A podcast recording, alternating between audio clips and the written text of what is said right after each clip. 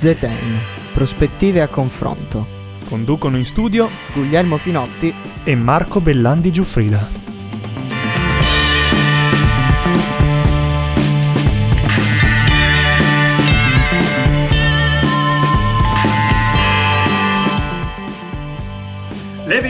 20 in punto di questo lunedì 30 marzo, buonasera da Marco Bellandi e bentornati all'ascolto di The Tain, sempre su sambaradio.it. Come sapete ormai da due settimane tutta la redazione di Samba Radio lavora da casa, ma la programmazione non si ferma, anzi direi che il palinsesto si amplia. In collegamento con noi, sempre da Trento, c'è l'altro conduttore di questa trasmissione, Guglielmo Finotti. Ciao! Buonasera, buonasera, ciao Marco, ciao Marco Bellandi e buona, un caloroso benvenuto a tutti i nostri radioascoltatori che continuano a seguirci anche in questa epoca di quarantena. Buonasera a tutti e sì, come diceva il buon Marco, eh, abbiamo degli annunci, annunci da fare perché la programmazione di Samba Radio si sta ampliando nell'ottica della quarantena per tenervi un po' di compagnia, insomma, perché diciamo che un po' per tutti la situazione non è esattamente rosea, non, non siamo esattamente al massimo del nostro umore. Quindi cerchiamo di tenermi un po' di compagnia con un nuovo programma, un nuovo programma che ci sarà più giorni alla settimana addirittura. E questo è Quarantine Radio. Si tratta di un programma in lingua inglese, quindi pensato per un pubblico che mastica l'inglese, ma anche Uh, per tutti i vari studenti internazionali che sono qui a Trento, per esempio, che sono uh, bloccati qui in Italia e che quindi hanno bisogno di un po' di compagnia, ma anche e soprattutto di un po' di intrattenimento e un po' di informazione. Ah, ci sarà anche l'aspetto dell'informazione. Si tratta di un programma che potete trovare sul sito di sambaradio.it il lunedì, il mercoledì e anche il venerdì alle ore 13.30 e in più, in più, tutto questo verrà ovviamente a breve, a brevissimo, caricato su Spotify. Intanto potete andarvi a riascoltare eh, le prime due puntate, quindi la prima puntata che è andata in onda venerdì eh, 27 e anche la puntata di oggi che è andata in onda prima all'ora di pranzo. Quindi mi raccomando, andate tutti numerosi, vi voglio tutti su sambaradio.it, ma è arrivato il momento invece di introdurre il tema di questa serata eh, questa serata è un po' mista perché ovviamente eh, parleremo, continueremo a parlare un po' di, eh, di quello che sta succedendo adesso, eh, però prima di tutto avevamo intenzione questa sera di proporvi un, diciamo, un'incursione in un campo molto diverso da quello di cui solito trattiamo. Di solito ci sentite sempre parlare di attualità, politica, economia, società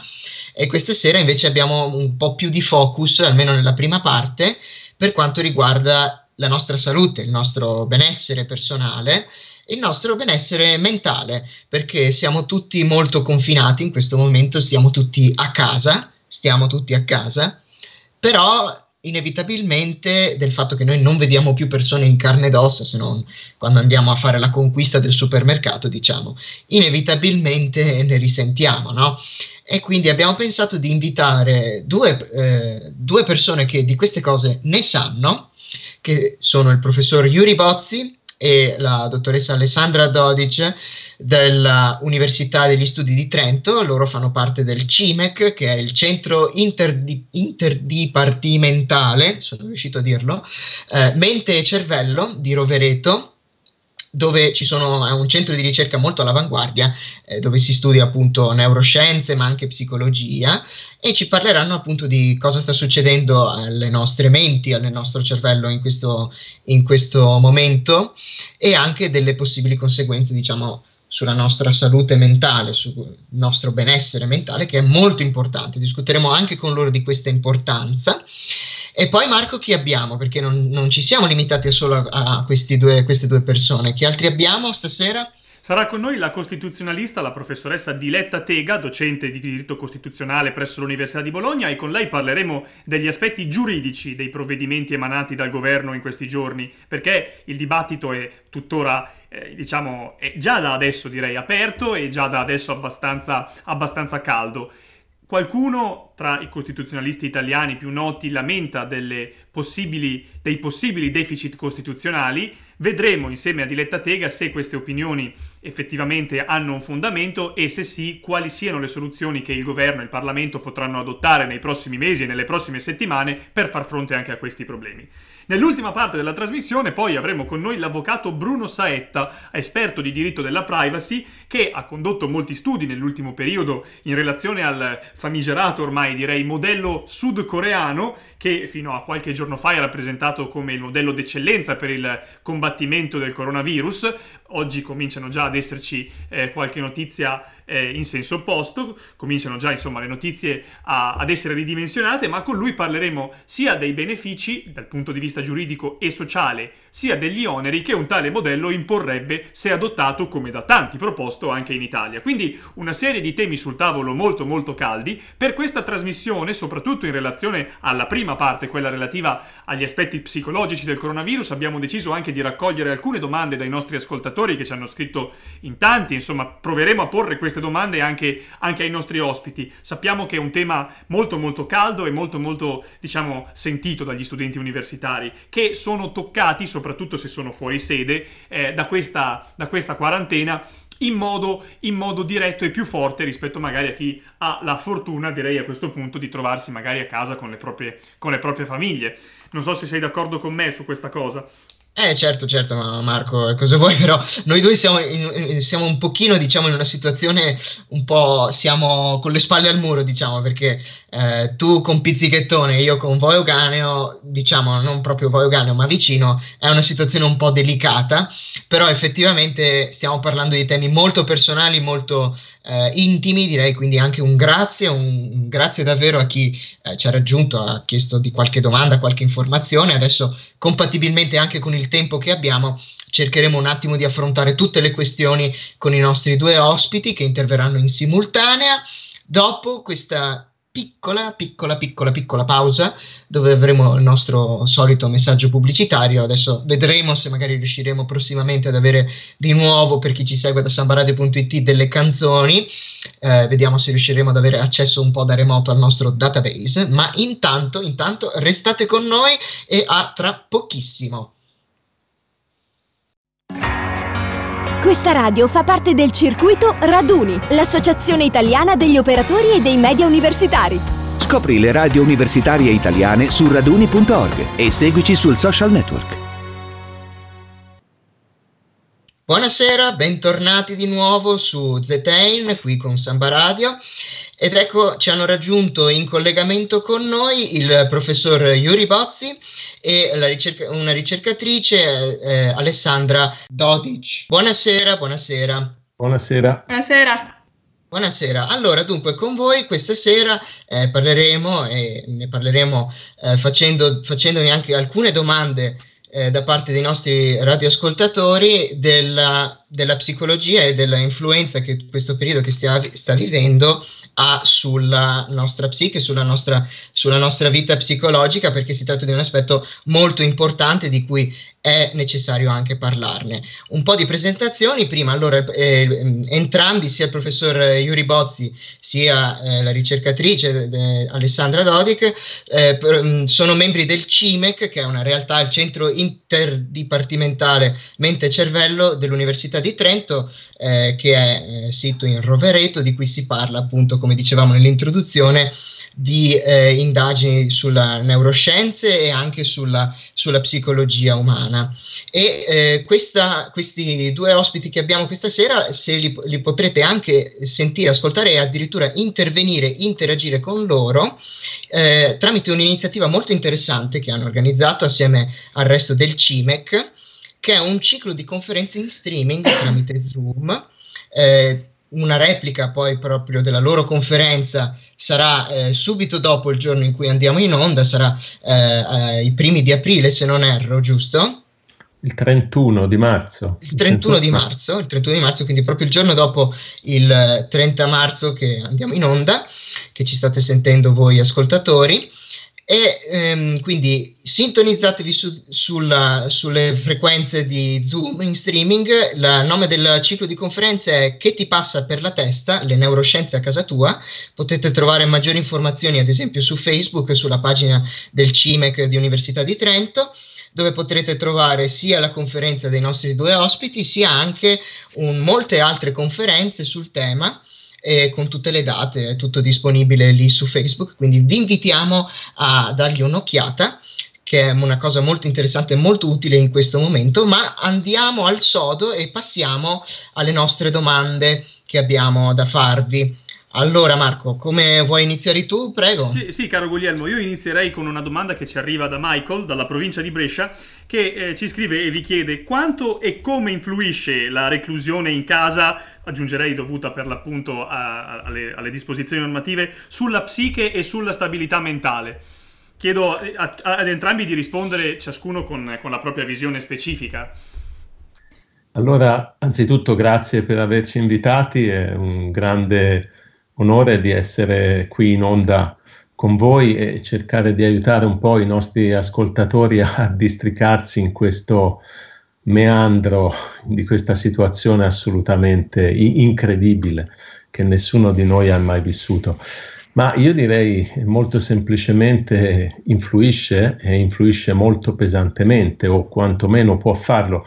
L'uomo è un animale sociale, è un animale sociale con un cervello che eh, lo guida costantemente verso la socialità e verso le interazioni con gli altri.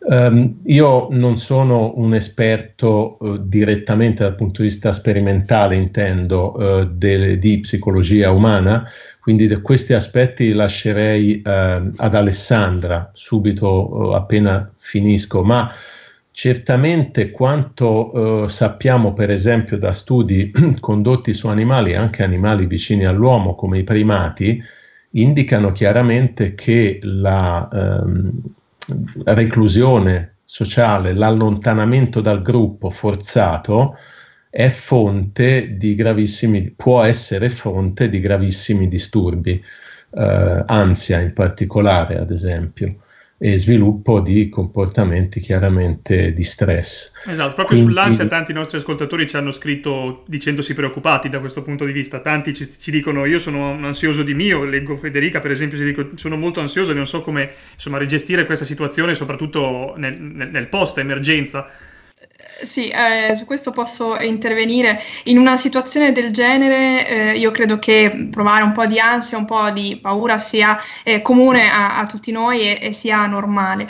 Un, un, fattore che sicuramente agisce eh, nel magari aumentare il nostro stato di ansia è il, eh, non avere informazioni molto chiare. Quindi da questo punto di vista eh, sicuramente è utile utilizzare i canali ufficiali di informazione e fare riferimento principalmente a quello. Oggi eh, tempo di internet ci sono moltissime fonti, ma eh, visto che siamo aggiornati quotidianamente, avere come riferimento i canali ufficiali è sicuramente eh, di aiuto. Un altro aspetto è eh, cercare di eh, riempire le nostre giornate con attività, con hobby e con passatempi. Questo ci, ci permette intanto di eh, limitare magari i pensieri negativi.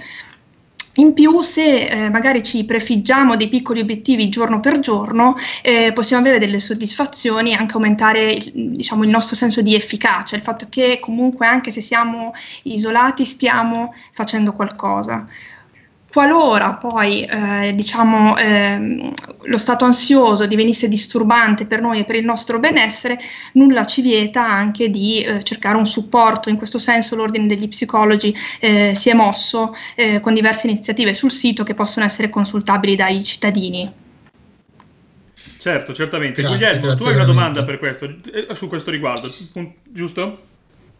Sì, sì, sì, sì, in realtà una, una domanda eh, in generale, chi ha, sappiamo no, che chi ha magari delle routine eh, che sfruttano molto appunto eh, gli ambienti esterni, le occasioni sociali, eh, di solito come valvola di sfogo adesso quindi è un po' spaesato e quindi magari queste cose aiutano moltissimo a fare gli hobby, queste cose qui magari aiutano a riacquisire un po' la normalità, a trovare eh, nuovi, nuove cose da fare, ci può magari aiutare a riacquisire la normalità. Però vedo qui per esempio nella, eh, nella lista delle, degli appuntamenti no? eh, nella, vostra, nella vostra relazione eh, la vostra conferenza che fate, che farete con il CIMEC parla delle basi neurali dei comportamenti sociali, ma quindi c'è anche qualche cosa che ha a che fare a vedere proprio con eh, aree del cervello che sono direttamente influenzate da queste, dai, che sono direttamente influenzate e influenzano i comportamenti sociali?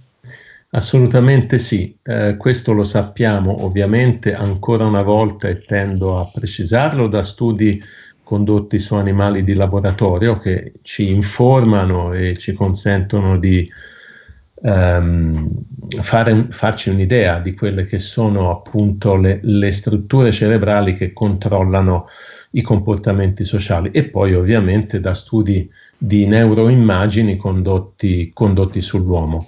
Esistono vari parallelismi tra gli animali e l'uomo, esistono molte strutture in qualche modo diciamo conservate evolutivamente che eh, guidano sia negli animali che nell'uomo i comportamenti sociali.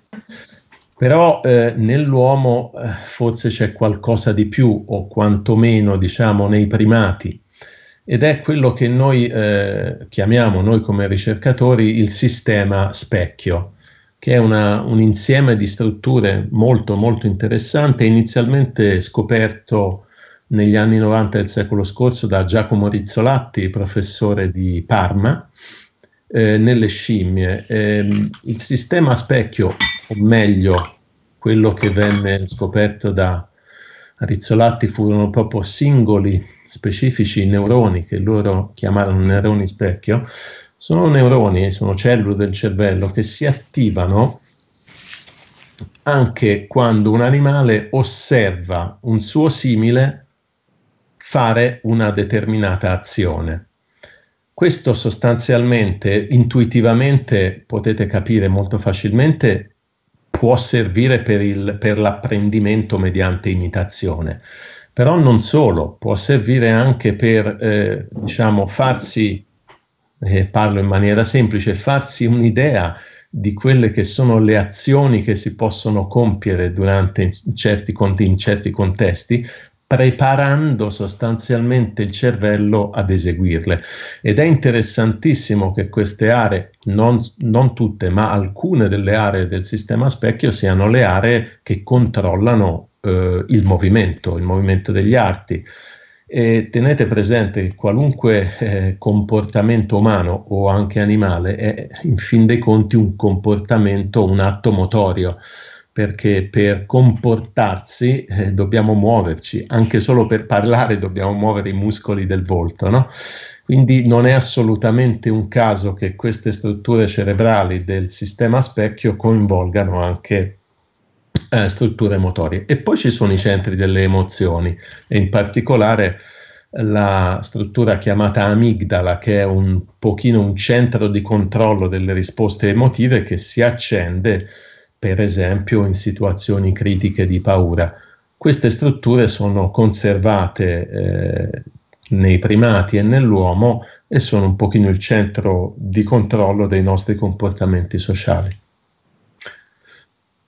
Molto bene, molto interessante, ma e quindi mh, visto che comunque noi ci basiamo tantissimo per, eh, sul, sulle nostre interazioni sociali, sul contatto, sul contatto fisico, anche magari in, diciamo dal vivo con altre persone, quindi mh, certo abbiamo, abbiamo, sentito che abbiamo, possiamo fare, possiamo diciamo eh, ammazzare il tempo, possiamo distrarci da questa cosa tramite degli hobby ma mh, mm, mi riferisco anche a quanto aveva scritto, ci aveva scritto eh, Linda da, eh, da Mestre, che ha una routine che sfrutta molto questi ambienti esterni, le occasioni sociali.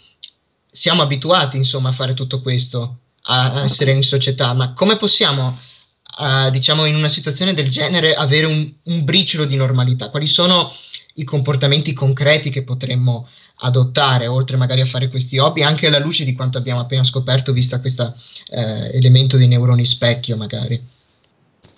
Su, su questo magari intervengo io. Ehm, Sì, eh, sicuramente dobbiamo eh, distinguere in questo momento il, l'essere isolati fisicamente dall'invece sentirci soli e eh, è importante fare questa distinzione perché eh, diciamo, la, la, solitudine o comunque il sentirsi isolati socialmente può avere un effetto appunto sia sul nostro benessere sia proprio a eh, livello cerebrale in quelle aree eh, di cui parlava poco fa Yuri. Ehm, per questo motivo è importante comunque mantenere relazioni sociali anche se eh, solo virtualmente, quindi magari non eh, live, eh, ma internet su questo ci aiuta, per cui cercare di appunto organizzare in modo abbastanza eh, frequente videochiamate con i nostri familiari o con gli amici, riscoprire il vicino di balcone eh, a cui non abbiamo quasi mai parlato eh, e fare magari anche attività eh, sociali con loro, seppur su, su internet, quindi videochiamando fare un aperitivo eh, se sono una persona che solitamente ama farli oppure magari andare a visitare un museo in modo virtuale sempre in videochiamata. Ci sono molti musei che adesso hanno messo eh, diciamo sul loro sito la possibilità proprio di eh, vedere le varie sale in modo virtuale. Quindi cercare comunque di mantenere eh, gli aspetti che caratterizzavano la nostra normalità seppur eh, in modo insomma telematico sì, un'ultima domanda allora. Prego, ah, prego, prego. No, volevo solo aggiungere brevissimamente che quello che, eh, che, che, ci ha raccontato, che ci ha detto Alessandra, corrisponde poi effettivamente a proprietà intrinseche del nostro cervello. Voglio dire, se siamo abituati, se ci piace ascoltare musica o anche suonare musica con amici, per esempio, farlo attraverso internet comunque metterà in gioco eh, sia le nostre capacità motorie sia le nostre capacità cerebrali eh, che normalmente utilizziamo e sfruttiamo per quella attività, per cui non rimaniamo con un cervello pigro, il nostro cervello continua a lavorare ed è bene continuare a farlo lavorare. Certamente non sarà un'esperienza completa, ma sicuramente aiuta e, e, e, aiuta anche a tenerci su di morale, voglio dire. Eh, direi proprio di sì. Un'ultima rapidissima domanda che però fa parte, diciamo, del fil rouge della puntata di questa sera per i nostri ascoltatori. Adesso siamo, ci è imposto questo social distancing, non ci possiamo muovere, abbiamo tutti presente la storia delle autocertificazioni, tranne che per lavoro oppure si dice stato di necessità o di salute. E mh, chi studia magari eh, legge giurisprudenza sa che lo stato di necessità è un'esigenza, diciamo, inderogabile, no? da cui può dis- dipendere la nostra stessa sopravvivenza. Adesso, alla luce di tutto quello che abbiamo sentito questa sera con voi, eh, ovviamente, fermo restando che non stiamo dando consigli legali, quindi eh, questo non significa che sia quello che viene accettato dalle autorità, però mh, secondo voi è importante, è necessario eh, avere dei contatti umani con altre persone in questo momento da un punto di vista magari eh, fisico. Può essere per alcune persone, magari non tutte, ci sono persone che ce la fanno senza problemi, altre un po' meno, può essere necessario, magari ci sono dei casi in cui potrebbe essere veramente necessario avere dei contatti eh, dal, ve- dal, vivo con qualcuno. Mi permetto di aggiungere una cosa velocemente, un po' una polemica anche rispetto ad alcune cose che hanno scritto i giornali in questi giorni. Io ho visto da tutte le parti scritto incontrare persone non è una necessità, che in realtà è frutto di una mala interpretazione de- dei decreti, eccetera, eccetera. La, la questione è è chiaro che questa cosa è vietata, però un conto è dire che questa cosa è vietata, un conto è dire che questa cosa è, non è una necessità. Quindi vorrei anche che da questo punto esatto. di vista si faccia chiarezza eh, rispetto anche ad alcune cose semplicistiche che si sono lette sui giornali. Ma eh, io qui vado, diciamo, fondamentalmente con la mia esperienza personale. Um, io credo che eh, prima di tutto si debba nel diciamo, nell'ottica del benessere del, del, nostro paese, rispettare le direttive il più, il più strettamente possibile. Certo. E questo secondo me lo dobbiamo dire chiaramente. Sì, sì, sì, infatti. Assolutamente. Detto questo, detto questo certamente, certamente per alcune persone la mancanza del contatto sociale può essere effettivamente un problema e quindi il contatto sociale stesso può essere una, una necessità, però io voglio ehm, attirare la vostra attenzione su tanti studi all'opposto che sono stati fatti sull'isolamento, cioè l'uomo è capace di vivere in isolamento avendo eh, a disposizione di che sopravvivere ovviamente. Eh, studi sono stati fatti per esempio su speleologi per mesi dentro le caverne, no? oppure sugli astronauti in, in isolamento forzato non voglio dire che faccia bene, ma l'uomo ha le risorse per affrontare anche ehm, situazioni estreme. E uno dei punti fondamentali per resistere a questo è il, l'esercizio fisico. L'esercizio fisico aiuta, aiuta tremendamente in maniera positiva a superare le difficoltà.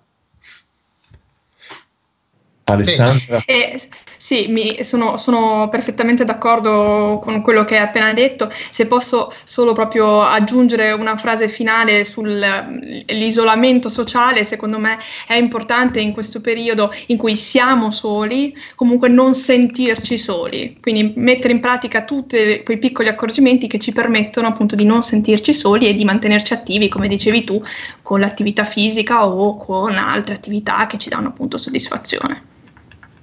Bene, grazie, grazie molte, grazie mille di essere stati qui con noi e grazie anche per le vostre parole di conforto, ma anche e soprattutto magari di insight, diciamo di eh, curiosità riguardo a tutto quanto sta succedendo a noi stessi, non solo fisicamente, ma anche mentalmente.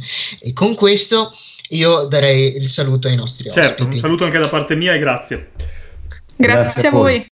Beh, allora Guglielmo, devo dire è stata un'intervista molto interessante e mi va insieme a te di ringraziare tutti i nostri ascoltatori che ci hanno fatto eh, delle domande molto interessanti che abbiamo girato agli ospiti. E mm, permettimi, Guglielmo, poi chiederò anche a te se sei d'accordo, di fare una promessa ai nostri ascoltatori. Siccome abbiamo ricevuto moltissime domande sulla gestione dell'ansia, soprattutto da parte di studenti universitari, credo che sarà importante, finita l'emergenza, dedicare una puntata proprio al tema dell'ansia, magari con qualche, con qualche esperto, con qualche psicologo. Non so se tu sei d'accordo. Certo, certo, certo. Anzi, infatti questa cosa qui è stata una scoperta interessante, sicuramente la dovremo approfondire visto che soprattutto per gli studenti universitari sotto pressione si tratta di una, di un, di una challenge, diciamo, di una sfida che passa per ogni, ogni, giorno, soprattutto per chi magari lo sente più spesso.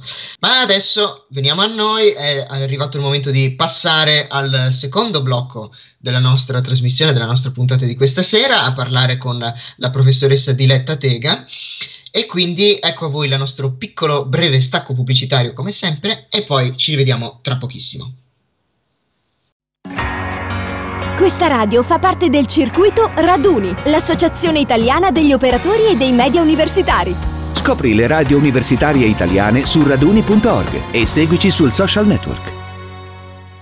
Allora, bentornati, bentornati su sambaradio.it. Come vi anticipavamo, questa parte della trasmissione è dedicata agli aspetti più giuridici della vicenda, della vicenda riguardante il coronavirus. E eh, nel corso della settimana eh, appena trascorsa è stato pubblicato un interessantissimo articolo sul sito, sul sito Verfassums blog eh, intitolato Fighting COVID-19 Legal Powers and Risks Italy una mh, mm, delle coautrici di questo articolo è la professoressa Diletta Tega, costituzionalista e docente di diritto costituzionale presso l'Università di Bologna, che ci ha raggiunto in collegamento stasera e con noi. Buonasera professoressa. Buonasera a tutti voi. Senta, io mh, mm, vorrei partire da lei con un tema abbastanza discusso in questi giorni e di carattere, diciamo, eh, più, più, generale. Ora, mh, mm, i decreti con cui è stato disposto il lockdown per l'Italia diciamo una parola un po' abusata, però in termini giornalistici si può, si può ancora dire lockdown, sono ovviamente degli atti amministrativi, sono dei DPCM. Ora, la domanda che ehm, ci si è fatti e che mi faccio anch'io e che rivolgo a lei, può in questo caso un atto amministrativo derogare a libertà costituzionali e se sì, in quali condizioni e dentro quali termini? Ma eh, no, nel senso un atto amministrativo non può autonomamente li- eh, limitare le libertà costituzionali protette da riserva di legge, come per esempio è il caso della libertà di circolazione. Però in questo caso i DPCM, è vero come diceva lei che sono atti amministrativi, ma non sono stati inventati autonomamente dal Presidente del Consiglio. Questi DPCM si basano su specifiche previsioni contenuti in atti equivalenti alla legge, cioè nei decreti legge. Prima eh, la base era stata il decreto legge numero 6, che poi è stato sostituito e abrogato qualche giorno fa dal decreto legge numero 19. Quindi i DPCM possono limitare la libertà di circolazione, per esempio, in quanto sono provvedimenti esecutivi di specifiche disposizioni legislative che si riferiscono a circostanze ben individuate, ben precise, e cioè l'emergenza concretamente in corso. Tenga conto, tenete conto che credo che da fine gennaio siano stati assunti solo a livello nazionale, dico, na- nazionali più di 50 provvedimenti. Io credo che questo dia la misura dell'emergenza. Eh, se li ho contati bene, ma giusto così per dare a, a chi ci ascolta mh, un'idea, eh, sei decreti legge, eh, 8 di PCM, 2 delibere del Consiglio dei Ministri, 18 ordinanze della protezione civile, 14 ordinanze del Ministro della Salute, un decreto del Ministro dell'Economia e così via. Certo. Cioè, quindi un, un, un, numero direi molto molto elevato di provvedimenti. Guglielmo, tu hai delle domande appunto su, questo, su questa cosa, giusto? Esatto, esatto, perché eh, diciamo eh, c'è un, qualche critica riguardo al fatto che magari questi DPCM comunque sono, eh, sono molto, nella loro formulazione sono molto ampli, nel senso che la delega che viene fornita per fare di, per questi DPCM è molto ampia e quindi abbastanza libera per il legislatore. Però a questo punto si può eh, pensare che ci, ci sia anche un altro strumento adatto per fronteggiare le emergenze, cioè proprio il decreto legge. Però a questo punto io chiedo, ci sono delle differenze tra il DPCM e i decreti legge dal punto di vista della procedura che porta alla loro adozione? Cioè nel senso il DPCM è più veloce, è più rapido, quindi magari potrebbe essere più adatto per fronteggiare l'emergenza e così via, perché tutte queste fonti amministrative sono, hanno sì diciamo un deficit da un punto di vista di approvazione del Parlamento, però se queste sono più rapidi magari potrebbero avere un senso essere utilizzati o no? Sì, ripeto, quindi eh, innanzitutto ci tengo molto a um, fare um, arrivare questo messaggio, questi eh, DPCM non avrebbero potuto e non potrebbero essere adottati senza una specifica base legislativa, che in questo caso c'è stata. Mm? Ciò premesso, effettivamente i DPCM sono molto più maneggevoli. Eh, I DPCM adottati in questo momento sono stati adottati direttamente dal Presidente del Consiglio, eh, previa consultazione dei ministri e dei presidenti delle regioni coinvolte, nonché di un apposito comitato tecnico-scientifico. Sono subito efficaci, sono efficaci da subito per 30 giorni mh, mm, e possono essere rinnovati fino al 31 luglio 2020. Possono essere modificati e adattati alla situazione che mano a mano cambia con la stessa procedura. Quindi adottati direttamente dal Presidente, previa consultazione però dei ministri dei presidenti delle regioni eh, interessati e anche di un apposito comitato tecnico-scientifico. All'opposto, al contrario, i decreti legge sono, tra virgolette, meno diciamo così, maneggevoli. Perché? Perché pur essendo, pur rappresentando quello strumento che la nostra Costituzione all'articolo 77 individua come adatto nei momenti di emergenza, è pur vero che devono essere, sono adottati da tutto il governo ed emanati dal Presidente della Repubblica.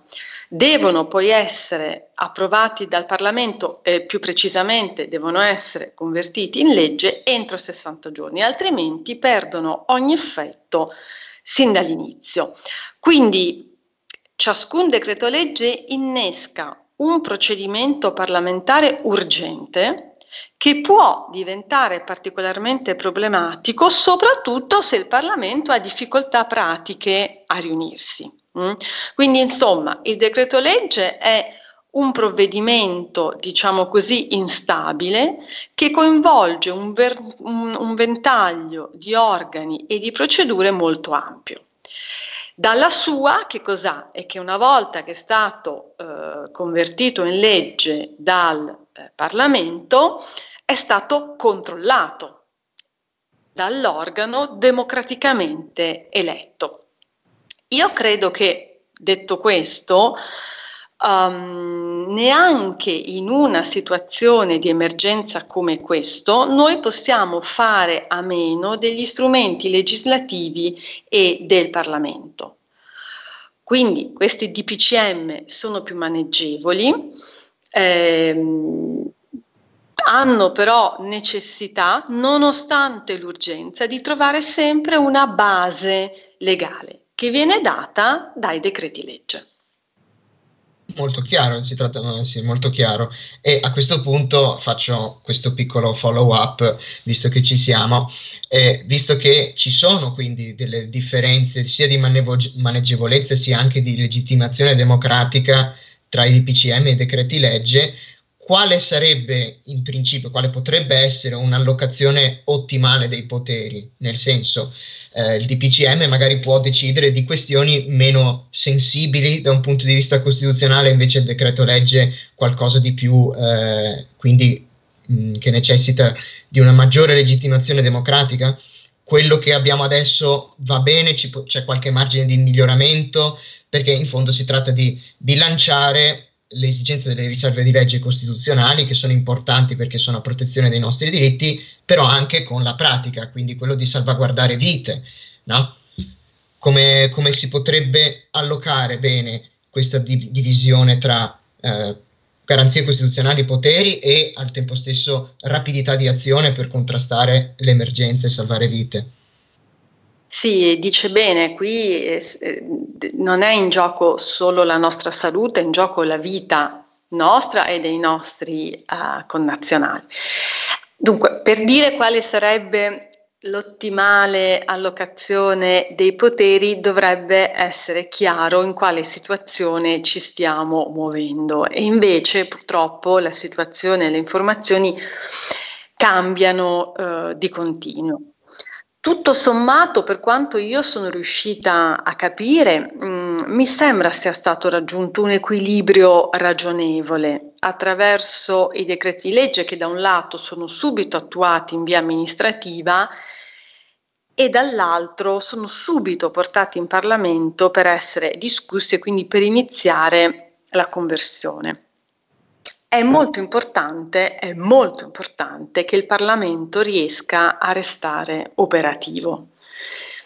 Il Parlamento deve continuare a lavorare, deve fare sentire fare vedere la propria presenza proprio in un momento emergenziale. No? Ogni parlamentare rappresenta la nazione che in questo momento è in emergenza. È un tema ovviamente complesso, questo di come il Parlamento riesca a lavorare e a dare un senso, a trasmettere un messaggio a tutta la nazione, è un tema complesso, comunque a me pare che finora se la sia cavata.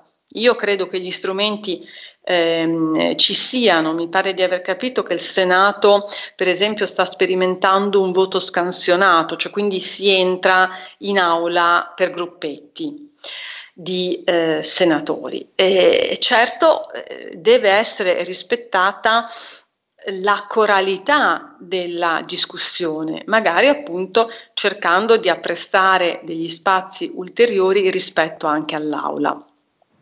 Eh, il governo eh, dal canto suo deve assumere dei provvedimenti emergenziali continuamente, l'ho appena detto appunto all'inizio di questa eh, chiacchierata e dunque, come dire, eh, si chiede eh, al Parlamento di fare il suo dovere e di controllare questi atti, perché è in questo modo che si assicura la tenuta di uno Stato costituzionale come il nostro, democratico e costituzionale. E finora, dicevo, io credo che ciò sia avvenuto.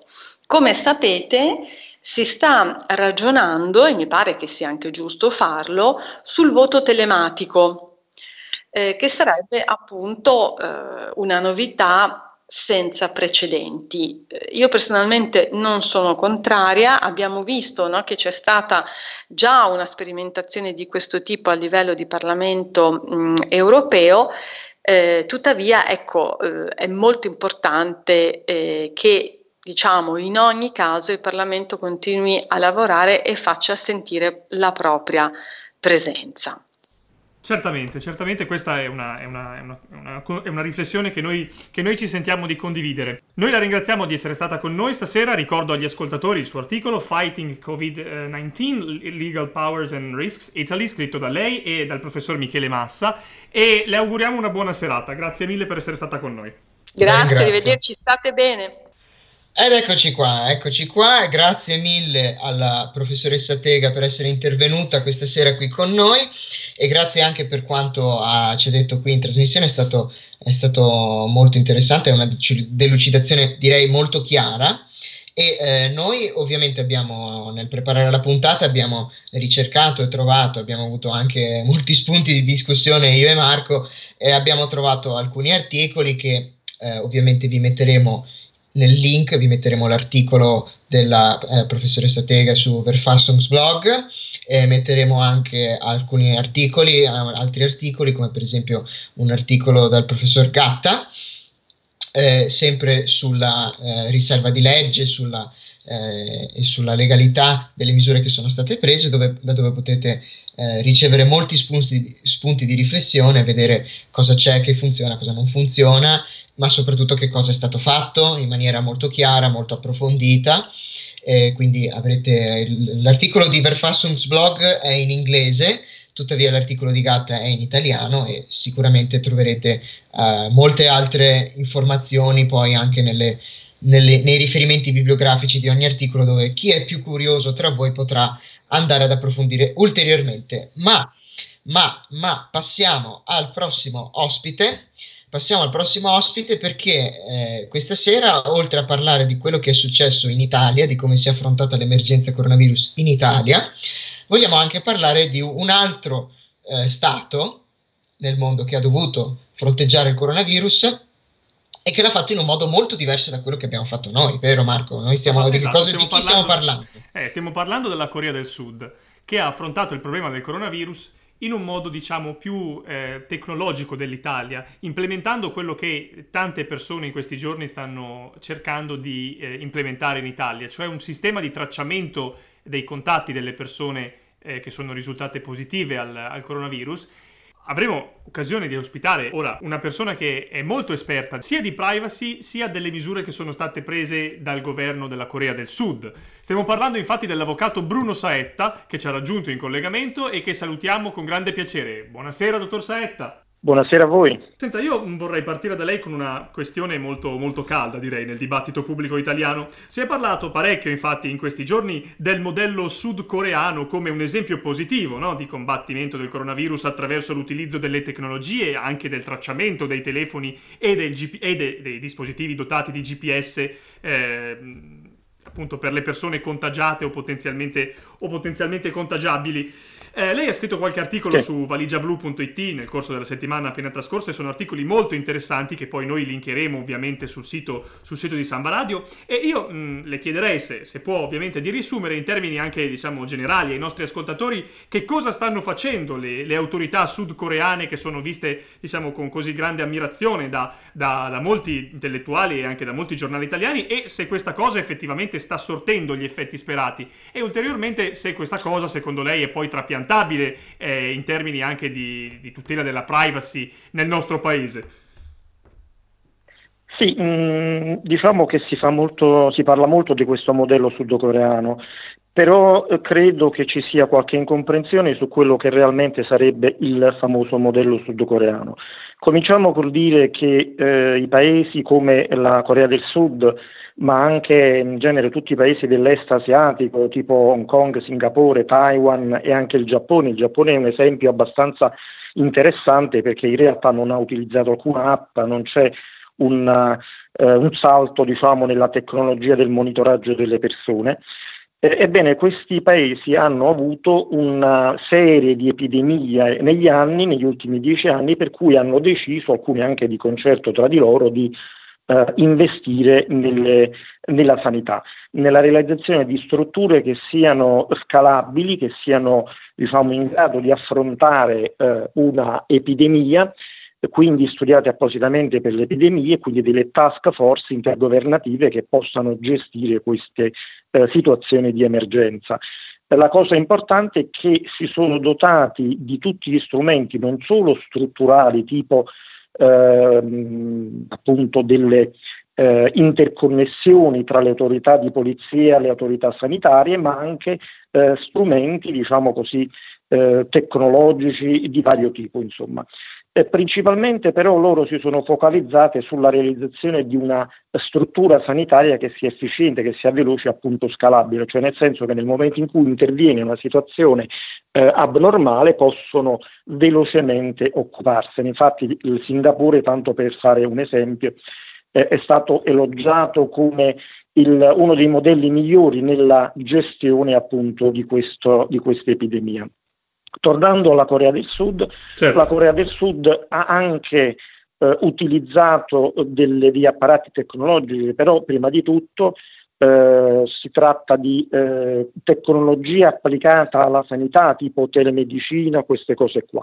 Si è anche fatto, eh, come se ne è parlato parecchio, si è anche fatto un salto diciamo, nella tecnologia di monitoraggio delle persone, però il modello sudcoreano in realtà per quello che risulta a me, in, poi chiaramente io ho letto quello che era presente sui siti istituzionali della Corea, ho cercato di eh, raccogliere, raccogliere tutte le informazioni possibili, però chiaramente questi modelli possono variare da un giorno all'altro, ci possono essere delle situazioni che non sono state ben eh, specificate sul, sui, sui, giornali, però per quello che risulta a me sostanzialmente il modello coreano per quanto riguarda il tracciamento, il cosiddetto tracking digitale, in realtà non ci sarebbe quasi del tutto. Quello che hanno fatto nella Corea del Sud è una cosa leggermente diversa, cioè realizzare un contact tracing, diciamo, assistito. Il contact tracing è quel modello di eh, quell'operazione che è formalizzata dall'OMS che serve per recuperare tutti gli spostamenti di un soggetto infetto o a rischio di infezione per vedere quale persone ha incontrato e quindi isolarle velocemente. L'idea della Corea del Sud di partire immediatamente è quello di appunto isolare il più velocemente possibile questi soggetti per evitare che eh, l'epidemia si espandesse in altre zone, perché non dimentichiamo che la Corea del Sud ha avuto un focolaio molto grande in una zona specifica, adesso non ricordo qual era la città, che sono riusciti in certo qual modo ad isolare. Certo, Quindi sì. tramite interviste al soggetto, tramite tutta una serie di informazioni che può reperire, quindi diari, calendari, eccetera, si raccolgono tutte queste informazioni che vengono poi passate alle autorità di polizia, alle autorità sanitarie. Teniamo presente che c'è una legge a copertura di tutto questo che risale al 2015 e che da 16 marzo di quest'anno consente alle autorità sanitarie di accedere direttamente ai dati che prima dovevano passare direttamente solo per le autorità di polizia. Quindi le autorità sanitarie possono accedere alle transazioni bancarie, eh, non so, ai biglietti di aerei, di treni, eccetera, quindi tutta questa serie di database, non solo governativi ma anche privati, per poter andare a vedere chi sono i soggetti a rischio di contagio. E questo un modello del soggetti... genere, esatto, sì. scusi se la interrompo, ma un modello del genere, no? lei stava dicendo, ha citato una serie di dati a cui le autorità possono possono accedere. Mi sembra un modello, direi, da un punto di vista proprio eh, insomma, de- del diritto alla privacy molto pervasivo. Sarebbe applicabile, per esempio, eh, all'interno di un paese come l'Italia che facendo parte dell'Unione Europea è, è, soggetto alle regole del, del GDPR, oppure, oppure, in questo caso una deroga sarebbe diciamo, possibile per la situazione emergenziale che stiamo vivendo, secondo lei? Ecco, come eh, stavo dicendo, il problema fondamentale è che la Corea del Sud si è dotata di una legislazione a copertura di questo tipo di operazioni che risale al 2015. Quindi diciamo che il modello coreano è stato preparato negli anni, è stato anche testato negli anni. Il problema nostro è che una legislazione di questo genere a copertura di questo tipo di operazione, teniamo presente che noi stiamo parlando in questo momento soltanto dell'accesso ai database diciamo, governativi e privati, non stiamo parlando ancora di tracking digitale che è già una cosa a parte. Una situazione del genere, un'operazione del genere si potrebbe fare se c'è una legge a copertura, dovrebbe essere però il Parlamento a farlo. È chiaro che la possibilità c'è perché il GDPR consente, eh, ci sono degli articoli specifici, consente appunto di operare eh, diciamo una, come una sorta di esenzioni eh, per eh, effettuare delle operazioni appunto che siano finalizzate alla tutela della sicurezza nazionale, alla tutela eh, dei cittadini eh, per questioni di salute, eccetera, eccetera. Quindi la normativa c'è, non c'è bisogno di fare deroghe particolari, quello che occorre è una legge di copertura eh, studiata dal Parlamento, perché la cosa essenziale è che il Parlamento deve valutare anche le garanzie a tutela dei diritti dei cittadini, perché chiaramente un'operazione di questo tipo è molto invasiva, quindi ci devono essere delle garanzie e che devono essere valutate dal Parlamento in un processo democratico e poi si deve acquisire il parere del garante, eccetera. Quindi non basterebbe un DPCM, esatto? Non credo, perché non credo che sia possibile tramite un semplice decreto. Eh, uno degli elementi essenziali, per esempio, dovrebbe essere una eh, limitazione del trattamento all'interno della eh, fase di emergenza. Non si potrebbe utilizzare al di fuori della fase di emergenza i dati raccolti perché, per un'operazione di questo tipo. Certo, certo, certo, ho visto per approfondire il discorso, eh, lei aveva fatto su Valigia Blu, aveva molto, molto interessanti tra l'altro i due articoli, aveva eh, comparato sia appunto il modello coreano sia il modello di Singapore, e dove quello di Singapore tra l'altro ho visto eh, molte delle applicazioni che raccolgono questi dati sono progettate apposta per cancellare, queste, cancellare questi dati addirittura autonomamente non solo fine, alla fine dell'emergenza, ma al, allo scadere dei 21 giorni dell'incubazione. Quindi una volta che una persona è fuori pericolo, i dati vengono cancellati. Quindi secondo lei esatto. eh, noi possiamo, se non trapiantare direttamente i modelli coreano o di Singapore, possiamo, ci sono dei margini di adattamento di questi modelli magari non in tempi rapidissimi, visto che comunque leggendo anche altre, altre fonti come Nature oppure eh, Science, si tratta di, comunque di giornali che hanno evidenziato come queste misure abbiano una loro funzione soprattutto in ottica di efficacia nel combattere il Covid possiamo noi pensare magari eh, aumentando delle attività che già facciamo, visto che si è sentito che già i nostri ospedali, quando qualcuno risulta positivo, cercano di fare una forma, eh, per, seppur limitata, di contact tracing per raggiungere le persone che magari erano, erano entrate in contatto. Quindi possiamo noi magari ampliare queste cose, questi, eh, queste indagini tramite un'importazione magari solo di quello che è positivo modelli, di questi modelli, perché c'è anche qualche effetto negativo, si è visto, mi pare, no? Sì, sicuramente ci sono degli mh, effetti negativi. Eh, dobbiamo partire da un dato fondamentale. Questi eh, modelli, fermo restando, ripeto che eh, l'approccio di questi paesi è stato principalmente a livello sanitario. Questi strumenti tecnologici sono in certo qual modo recepibili in Italia. Però occorre sempre una valutazione di utilità, una valutazione di proporzionalità, di necessità, eccetera. Faccio qualche esempio. Eh, se noi vogliamo utilizzare una app che faccia il contact tracing, quindi di, ad, ad adivandum del contact tracing che normalmente si fa anche noi in Italia, lo facciamo tranquillamente, lo fanno le forze di polizia. Il problema delle forze di polizia è che non hanno accesso a tante telecamere Eh, Singapore è una città eh, letteralmente tappezzata di telecamere, tutte quelle città dell'est asiatico sono tappezzate di telecamere, quindi è molto semplice fare contact tracing con le telecamere. Qui da noi ce ne sono molte meno, quindi c'è una difficoltà proprio strutturale da parte delle forze di polizia. Quindi noi potremmo anche pensare di portare il modello di quei paesi qui da noi, però ci sono difficoltà strutturali, difficoltà legislative, occorrono leggi di copertura e, e tutta una serie di problematiche che sono relative all'utilità.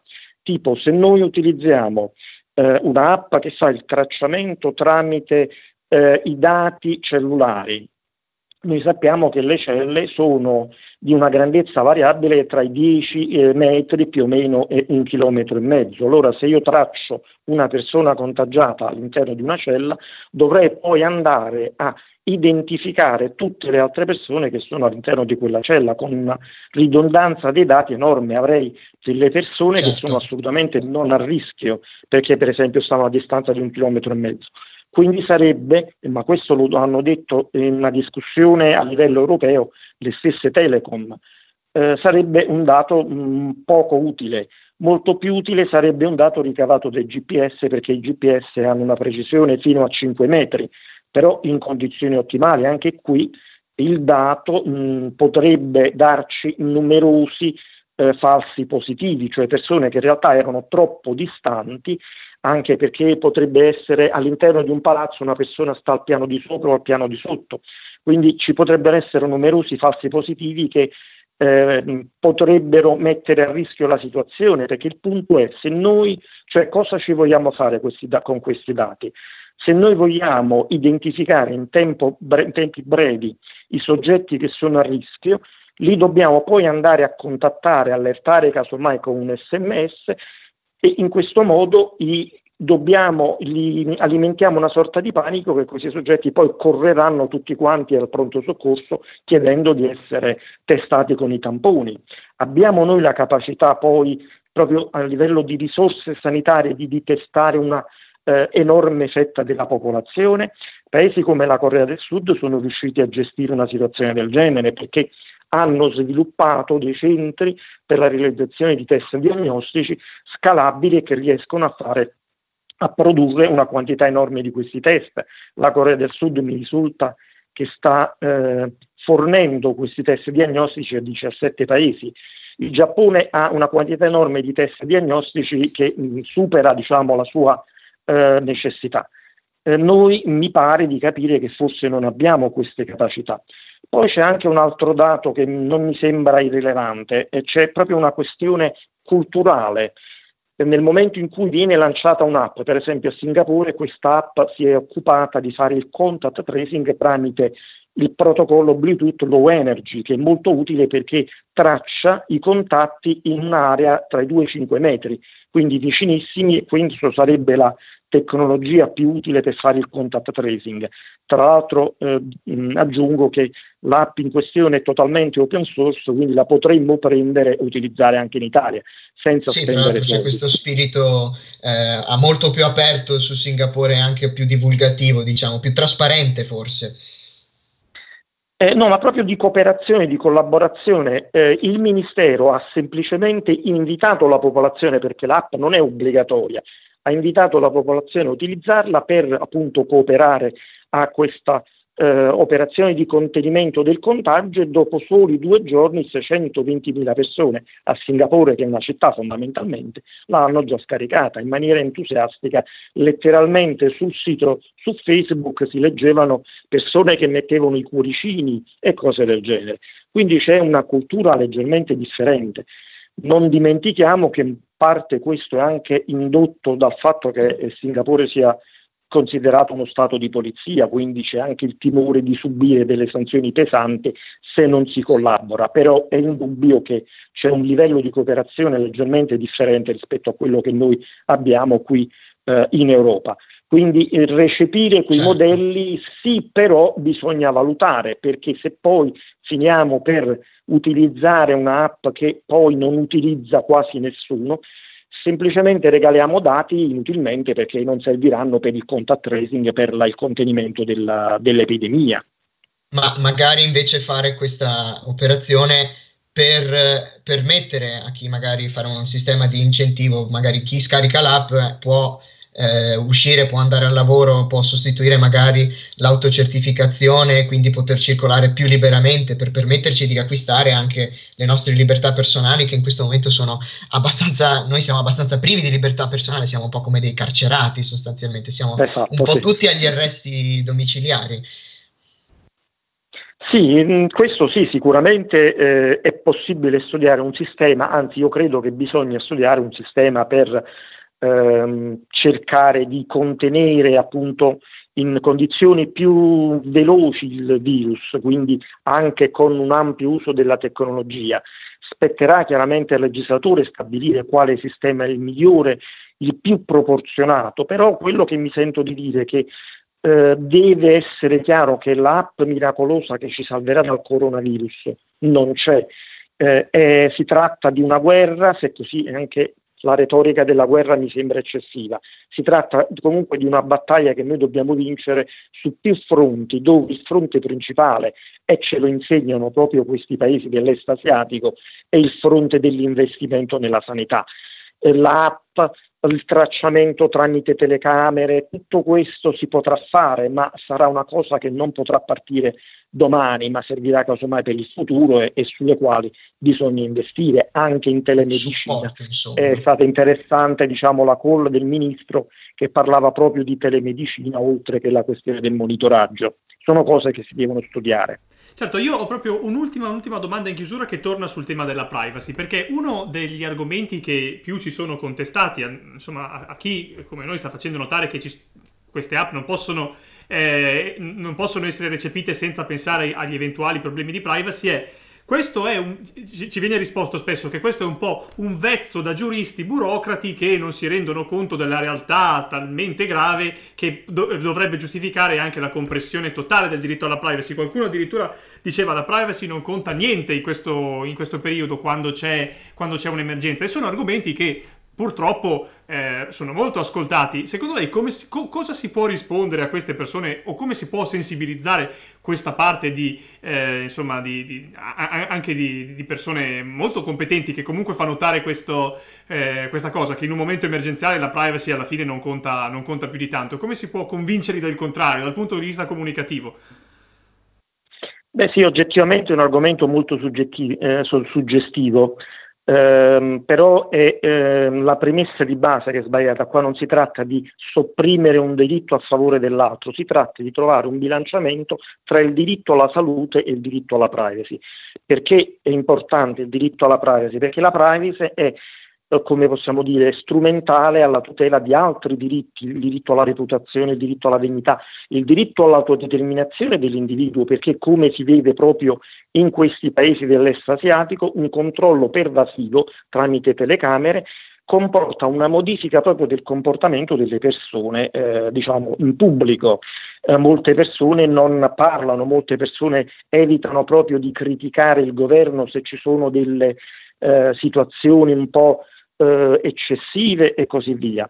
Quindi bisogna trovare un bilanciamento. Quello che si deve eh, tenere presente è che è, è, fondamentale tutelare tutti i diritti eh, senza diciamo, cancellarli, anche perché l'introduzione di una deroga totale alla privacy quindi di leggi emergenziali, eh, molto probabilmente sarebbe poi difficile ritornare indietro. Eh, sappiamo che in passato, anche in Italia, eh, il famoso decreto Pisano che fu, eh, doveva rimanere in vigore per due anni per questioni di terrorismo, è rimasto in vigore sostanzialmente una decina di anni, quindi passata l'emergenza, poi ci sarà una nuova emergenza, ci saranno altri motivi, bisognerà far ripartire l'economia, ci sarà sempre un'ulteriore occasione per poter dire vabbè, ma noi questi dati già ce l'abbiamo, questa legislazione già ce l'abbiamo, Continuiamo così finché non scade anche quest'altra emergenza.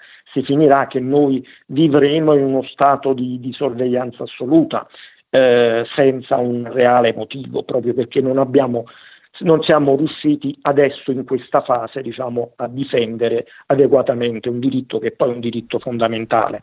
Certo, certo, noi infatti condividiamo queste preoccupazioni e intanto la ringraziamo per essere stato con noi stasera e per averci dato questa prospettiva direi eh, fondamentale e molto interessante, quindi grazie, grazie mille per essere stato con noi. Grazie a voi e buonasera a tutti anche agli ascoltatori.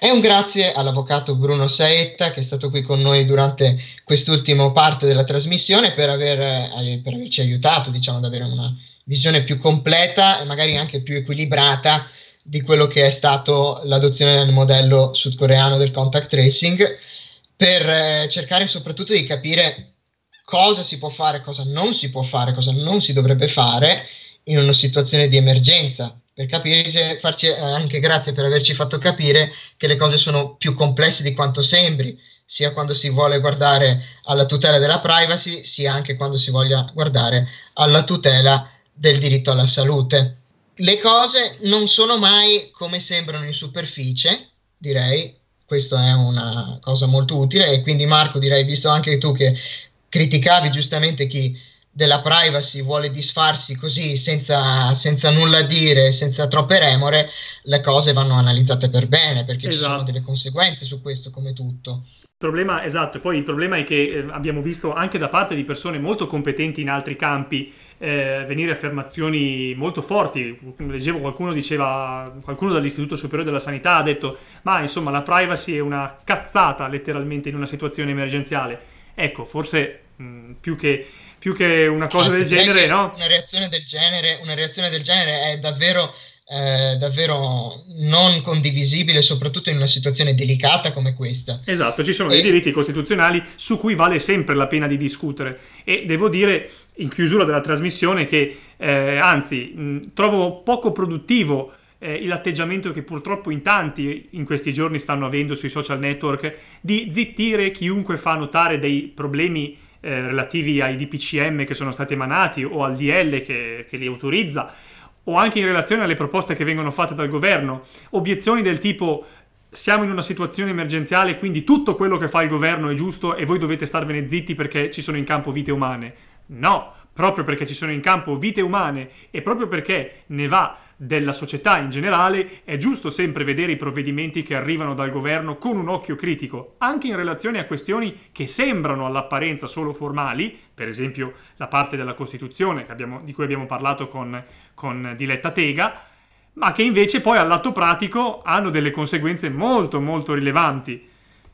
Eh, ovviamente, eh, ovviamente, il dibattito pubblico in questi giorni non sta molto aiutando perché eh, si, si, si si tende un po' a mettere in luce semplicemente l'aspetto cronachistico delle cose che stanno, che stanno, che stanno succedendo ed è giusto così è perché vero, è quello più importante. È, è, quello più importante, però non dimentichiamoci, non dimentichiamoci che eh, da, dall'altro lato c'è tutta un'analisi eh, che può essere giuridica, può essere anche economica, ma di questa cosa forse, se, se tutto va bene, ne parleremo nella prossima puntata. La settimana dei, prossima, esatto, esatto. Dei, pros, de, dei, provvedimenti che stanno arrivando. E non è che si può dire che siccome siamo in una situazione emergenziale non se ne deve parlare.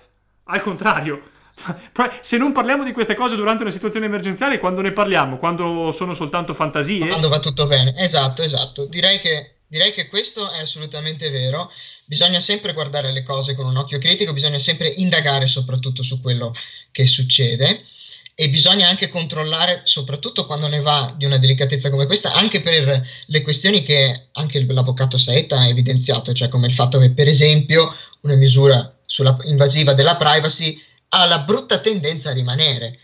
Al tempo stesso eh, ci sono meno casi nella Corea del Sud, sono riusciti a, a, um, a, contenerli di più. Quindi bisogna sempre guardare molto bene, bisogna fare l'invito, è sempre quello che faceva il nostro ospite alla fine, che è quello di bilanciare, bilanciare, indagare bilanciare, però per bilanciare bisogna avere uno spirito critico, un occhio critico e indagare molto bene le cose, soprattutto in, in termini come questi, in tempi come questi.